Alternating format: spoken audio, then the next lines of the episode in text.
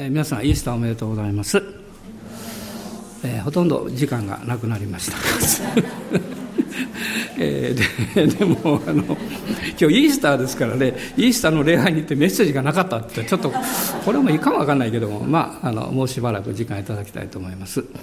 あの金曜日と土曜日とあのちょうど北陸に行きましてあの、えー、久しぶりに土曜日の朝にあの富山県のですね小杉の方であの CPM 集会を持ちました、まあ、20名弱の方が、まあ、いつも期待して待ってくださってまして1年ぶりぐらいだと思うんですね。でちょっと私楽しみのことがありましてね。でそれはあの金沢から北陸新幹線に乗れるということですね。乗ったんです。はい。やったでしょ、えー、まあ家内に羨ましいとか言われましたけども。で、えー、金沢から新高岡という駅ができてましてで通常40分ぐらい電車のと私行くんですけどね新幹線なんと14分なんですよ。本読むにもこれね通り過ごしてしまう危険性があるので、えー、座ってました。で朝ホテルチェックアウトして、えー、荷物はあのロッカーに預けるんですね。で聖書とかいろんなものだけ持っていくんですいつも。で預けてですねでさてと思ったらチケットがないんですよ。落としたらしいんですどっかで。あのここに入れとったんですけどこう出した時にどうも落とした。で探しに行く時間がないですもう時間を見るともう10分ぐらいしかないんですね。でどうしようかなと思ってね。で私 CPM で22年間動いてますけどチケットがなくなりかけたことがあるんです。どっか落ちて見つかったっていうのがね。なくしたの初めてなんですよ。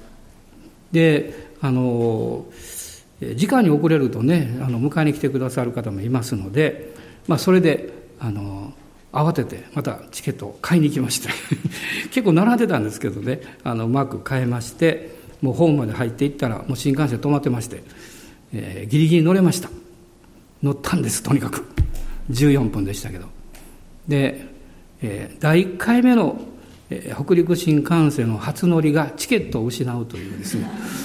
もう生涯忘れない思い出ができまして あのとっても喜んでおります、まあ、これでも東京行きのチケットで投げれなくてよかったと思いましたあのね、まあ、金額がね新高岡ですから、まあ、あのまだよかったんですけど、まあ、そういうことであの、まあ、新幹線多く乗りましてあやっぱりこう便利というのはいいものだなと思いましたけど、まあ、ちょっぴり寂しさもありますね。なんか早くこう過ぎ去ってしまうのでゆっくりこう、えー、味わう時間がないというか、まあ、そんな感じをあのしますで電車の中であのイースターのこともいろいろ考えていたんですけれども今日はですね、えーと、ヨハネによる福音書の20章、えー、1節から10節のところをあの読みたいと思います。ヨハネによる福音書の20章1節から10節のところです。聖書をお持ちの方、一緒に読んでください。はい。さて、週の初めの日に、マグダラのマリアは朝早く、まだ暗いうちに墓に来た。そして墓から石が取り除けてあるのを見た。それで走って、シモン・ペテロとイエスが愛されたもう一人の弟子とのところに来ていった誰かが墓から主を取っていきました主をどこに置いたのか私たちには分かりませんそこでペテロともう一人の弟子は外に出てきて墓の方へ行った。二人は一緒に走ったがもう一人の弟子がペテロより早かったので先に墓に着いた。そして体を鏡かがめて覗き込み雨布が置いてあるのを見たが中に入らなかった。シモン・ペテロも彼に続いてきて墓に入り雨布が置いてあってイエスの頭に巻かれていた布切れは雨布と一緒にはなく離れたところに巻かれたままになっているのを見た。その時先に墓に着いたもう一人の弟子も入ってきた。そして見て信じた。彼らはイエスが死人の中からよみがえらなければならないという聖書をまだ理解していなかったのである。それで弟子たちはまた自分のところに帰っていった。イースターのすごい経験をしても信じない人は自分のところに帰っていくんです今日皆さんイエス様を礼拝して自分のところに帰らないでください イエス様のところに帰っていきたいと思います。アーメン感謝します。あの、このイースターの出来事の前に、まあ、受難週というのがあるんですね。え日曜日に、えー、ロバに乗ってイエス様がエルサレムに入場しました。そしてその木曜日の夜、えー、今で言いますとカレンダーですと先週の木曜日になるんですけど夜に最後の晩餐というのを持たれるわけですね。えこの会場のことをケナクルムというんだそうです、まあ、そこから十字架につけられたこのゴルゴダまでの間ですね。どういうふうにイエス様があの裁判を受けていかれたんでしょうか。でイエス様はこの最後の晩餐の後で、えー、この聖書を見ると彼らは賛美しながらオリーブ山に行ったとこう書いてます。ものすごい大変な状況でした。でイエス様がいなくなるとおっしゃるし、えそしてあなた方のうちの一人が私を裏切るっていうしですね、もう弟子たちも動揺してるわけです。でも最後は賛美なんです。私たちもクリスチャンであってもなかっても、そういう思わぬ出来事、あるいは信じられないようなこと、信じたくないこと、そういうことが起こるんです。でも私たちの素晴らしい喜びの点はですね、何が起こっても賛美ができるということです。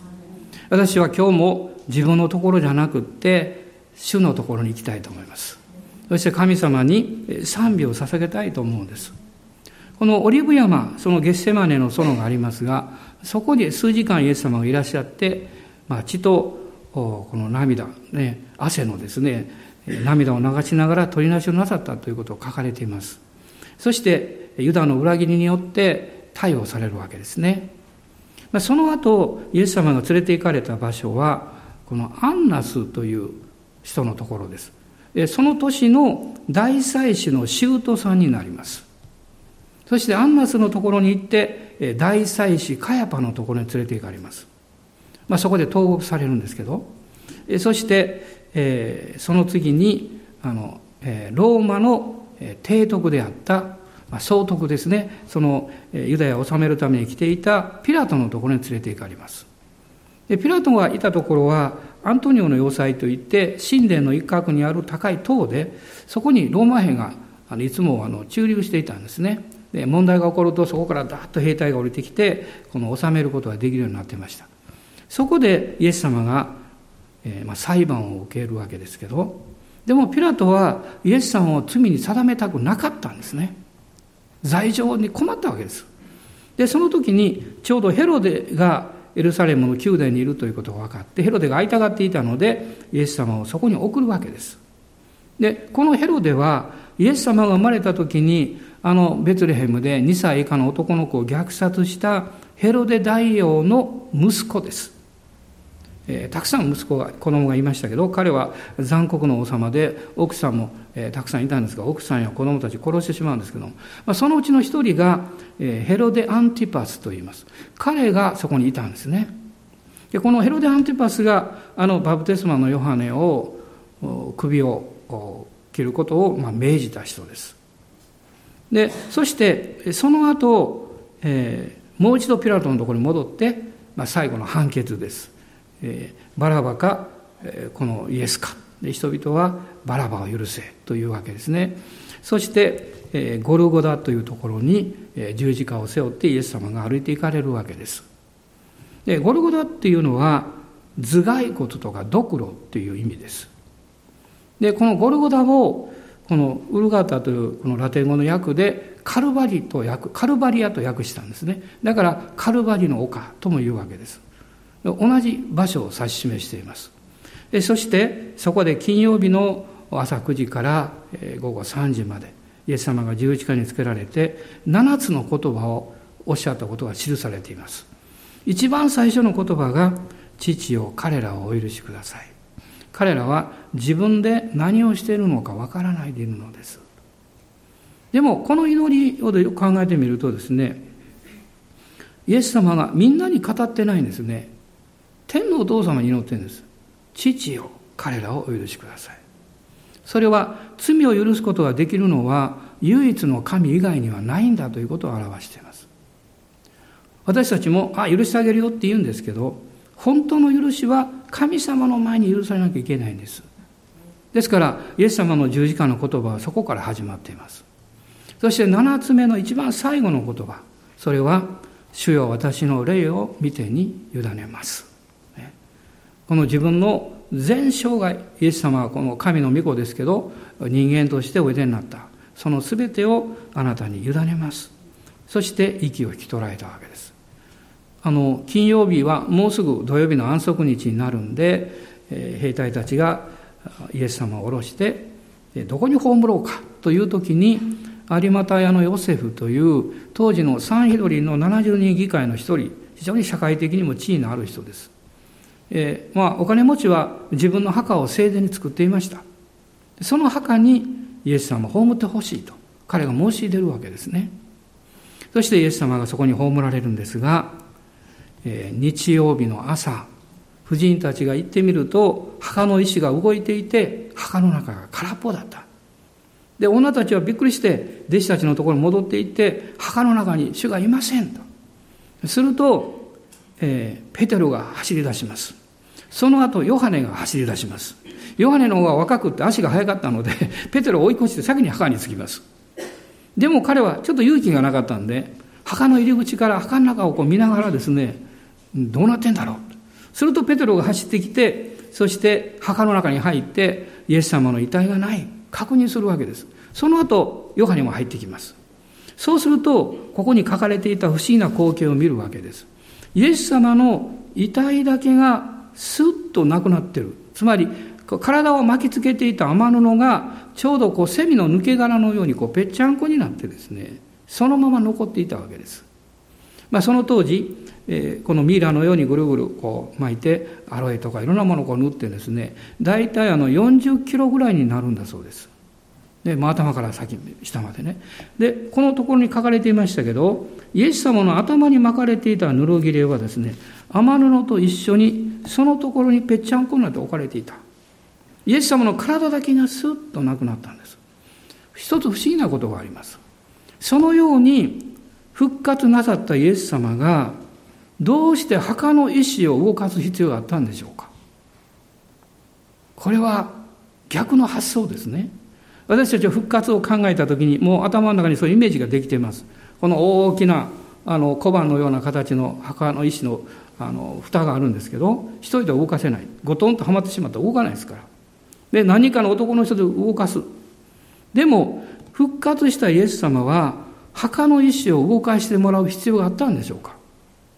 復活のあったイエス様が墓の中から「おい誰か石動かしてくれ。出れないから」って言ったんでしょうか。そんなことはないですよ。スーッと抜けることできるんです。墓の石が動いて人々が空の墓であるということをなぜ確認する必要があったんでしょう？私たちのためです。私たちのためです。こういう言葉があるんです。人間の罪深い人間の弱さの一つは印が必要であるんだということ。でもしイエス様がそのままスーッとこう意志を通り抜けて復活されたとして弟子たちに現れたとしても弟子たちはきっとこう思ったでしょう。何か幻影を見たんじゃないかって。墓に走っていくとやっぱり蓋もあるしですね。蓋を開けることはできないんです。なぜかっていうとその蓋にはマタイによる福音書の中に詳しく書かれていますがローマの封印がされていたんです。この封印を破るとものすごい重あの犯罪になるんです。まあおそらく死刑になるでしょうね。ですから墓の意志が重いから開けられないんじゃなくってその封印を破ると、これはローマに対して犯罪になるんです。だから、その意志を誰も動かすことはできないんです。ところが、その意志が動いていた。このマタイによる福音書最後に見ると、あの、兵隊たちにお金をあげてですね、弟子たちが盗んでいったということを言い広めようって言ったんです。これも矛盾してるんです。もし、ローマの封印を破ったのであれば、そんなことをする必要ないんです。犯人を捕まえたらいいんです。それで死刑にすればいいんです。でもローマの記録の中に、あのイエスという人物が葬られた墓を破ったために処刑されたという記録はないんです。全くないんです。イエス様はこの空の墓を通して復活の信仰を私たちが持つことのできる助けをくれています。弟子たちは復活よみがえられたイエス様を信じた。だから空っぽの墓には関心を払わなかったんです。今私たちはどうでしょうか？もし私たちがいろんな行事やいろんなこう、あまあ、クリスチャン生活の中でね、あることにこれを守らなきゃいけないとか、これができないとか、そういうことに関心を払いすぎるとすれば、あなたは蘇られた主ではなくって、空の墓を追っかけてることになります。私は、まあ、この教会は私たちが一緒に育ってきた教会ですから、え、時々過激なことを言います。ね。それを聞いた人がつまずくことも言います。ね、何を言いたいというかっていうと、たとえあなたが祈らなくても聖書を読まなくてもイエス様を信じていたら救われるんです。アーメンでしょ？ちょっと元気よく言ってください。なんか自信がないですか？ら。どこかで、いや、でもな、祈らないかんわ、とかですね、教会に行かないとね、とか、聖書を読まないとダメだろうって。もちろん聖書を読み祈り、また教会に行くことはものすごく大事なんです。でもそれは救いのために必要なことではないんです。救われるのは、蘇られたイエス様。私あなたのために十字架にかかってくださったイエス様を信じたらいいんです。その方を受け入れたら救われるんです。そして、救われた私たちがキリストと共に歩む中で、私たちは教会を通して神の家族として育っていく必要があります。御言葉を食べて栄養を取る必要があります。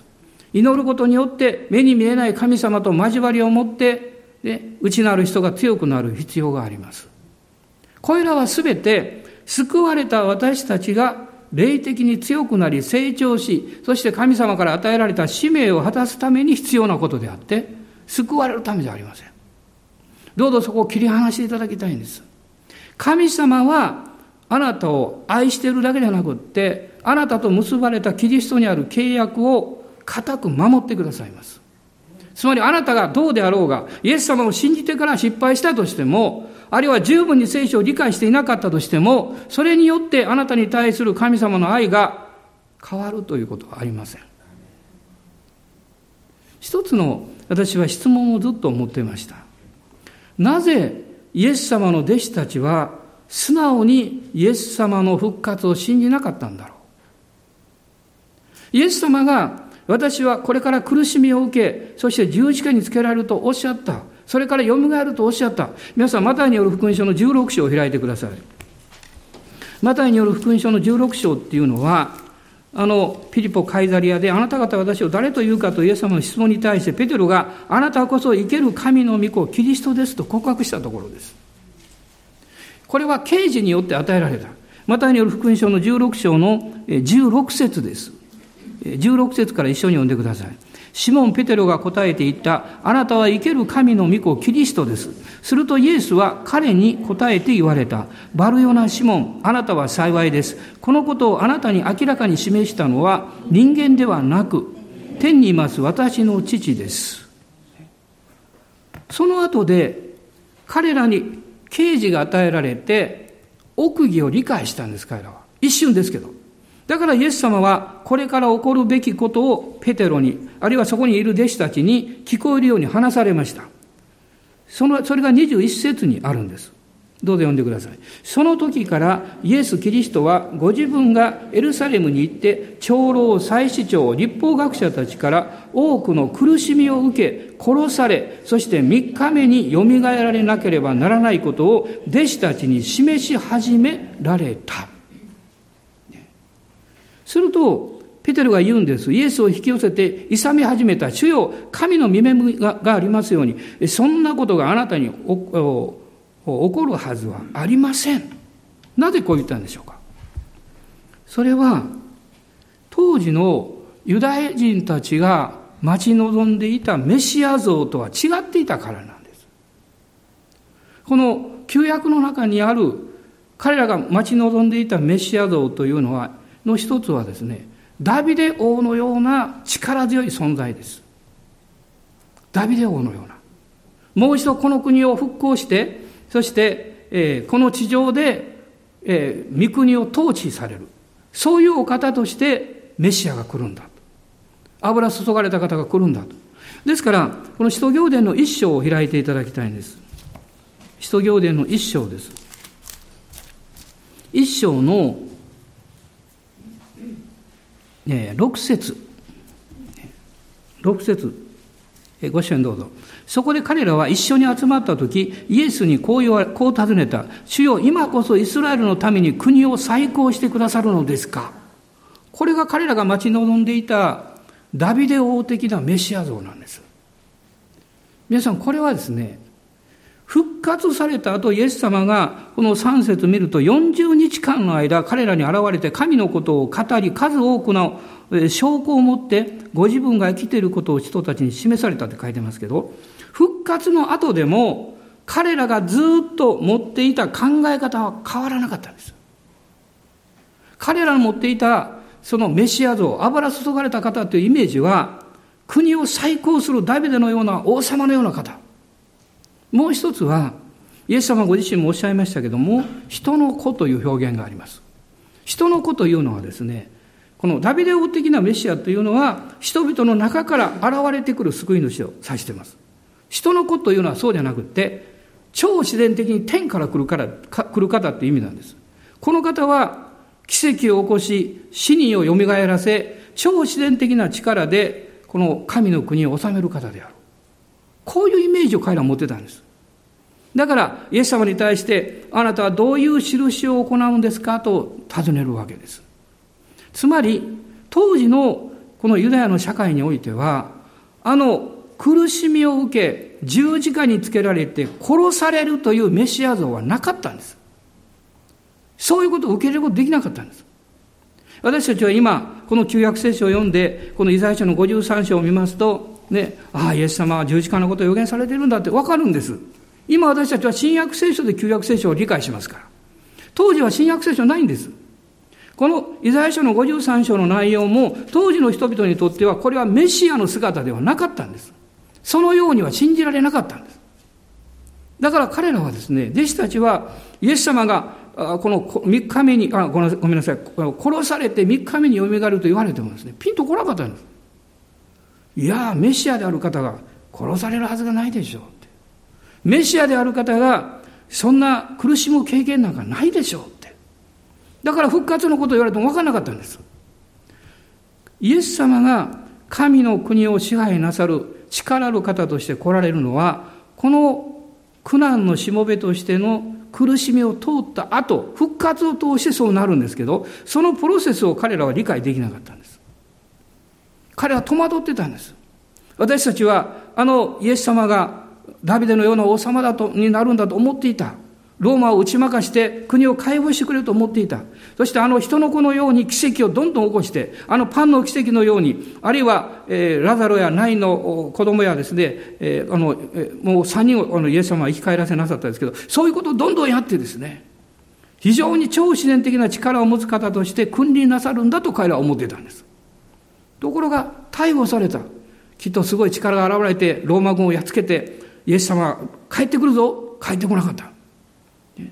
いや、もうすぐだろう。ね、彼らはじっと隠れて待ってました。十字架にイエス様が行かれる時も、十字架についてる時も彼らはそこに行くことはできませんでした。彼らは待ってたんです。偉大な王としての力をイエス様が発揮なさって十字架から降りてきて、すごい神の栄光が現れて、私は王だとおっしゃるのを待ってたんです。でもそれは起こらなかったんです。皆さん人間が持っているこのイメージ、考え方というのはですね、奇跡が起ころうが不思議なことが起ころうが変わらないんですよ。それが人間の、人間の罪深い人間性の不信仰だと思います。ただ一つのことによってのみ変わります。彼は復活のイエス様を見ても、おお、あなたが国を再興なさるのはいつですかって聞いてるんですから。でも、彼らが本当に変えられた日がありました。それがペンテコステです。精霊が望むときに私たちは自分の考え方や枠組みを変えられていきます。精霊に満たされたときに初めてわかるんです。メシアは栄光の王であるけれども、その前に私たちを救うために苦難を通られる。十字架を通られるんだということです。これは今日私たちにとっては素晴らしいニュースです。それはあなたの弱さを理解なさる方だという意味です。あなたの罪深さを知ってくださっている方だという意味です。あなたと共に歩いてくださって、あなたの人生をそのまま受け入れてくださる方だという意味なんです。今私たちはそのことを受け入れることができるんです。イエス様の十字架を信じることができるんです。これは復活を経験したこの復活の後でイエス様と出会った弟子たちでさえもわからなかったことなんです。今、聖霊様によって私たちはその恵みを受けています。ですからこの復活は私の救いですけども、同時に私の人生をこのお方が回復し癒してくださった時であると告白できます。あなたが心の内にどんなに悲しみがあっても、どんなに辛いことがあっても、あなたの心の中に自分を責めるようなことがあっても、主はおっしゃるんです。私は栄光の王である前に、あなたのために十字架にかかった苦難を受けた主である。だから私はあなたのことを知っているんだとおっしゃるんです。でもあなた方が、あの空っぽの墓を見てもまだ信じられないならば、それは信じる側に立つ信仰が必要である。私は今日、私たちは空っぽの花を墓を直接見てませんけど、ね、イエス様の復活の姿あ、そういう奇跡を見た人もいるかも分かりませんが、ね、ほとんどの人は直接見ていません。でも、そのことが起こった事実を知っています。そして聖霊様がうちにおられた、おられてですね、そのことをしっかりと明かしてくださっています。主は蘇られた。主はあなたの人生を知っておられ、あなたの人生をあがないとってくださった。アーメン、感謝します。どうぞお立ち上がりください。アーメン、ハレルヤ、感謝します。婦人たちは、この男の弟子たちのように、考え方にとらわれていませんでした。皆さん、物事の困難や考え方を超えていくものは何なんでしょう？愛するということだと思います。愛は理屈を超えます。愛は難しいと言ってもそんなこと関係ないと言います。私はイエス様に会いたいから。私たちはイエス様に会いたいから。彼らはその愛に動かされてイエス様の墓に行きました。そして復活の主に出会ったわけです。復活の主を知ったんです。彼らが彼女たちが証言しても誰も信じてくれなかった。でも精霊が望んだ時に弟子たちはペテロやヨハネは特にそうです。彼らが目で見た空の墓そこに置かれていた天布そのことを思い起こしたでしょう。ああ主よあなたはそこにおられなかったんですねと彼らは言ったと思います。今日も主がこの真ん中にいらっしゃいます。あなたの人生をそのまま抱きかかえて持ち運んでくださいます。そしてあなたに本当のイースターの人生を与えてくださいます。罪の許しと永遠の命。そしてこの地上における神の恵みと力です。アーメン。小さなことにですからつまずいたり自分の考え方に合わないからといってね拒否することをやめましょう。私たちは神様の恵みによって大きく変えられたものですから。愛されているものですから。アーメン。感謝します。アーメン。ハレルヤ。感謝します。アーメン。歌を声合わせて。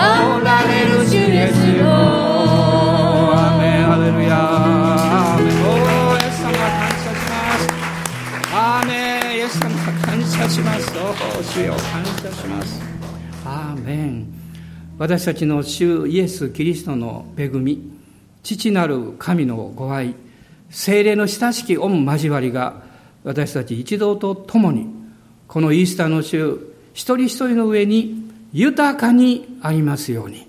アーメン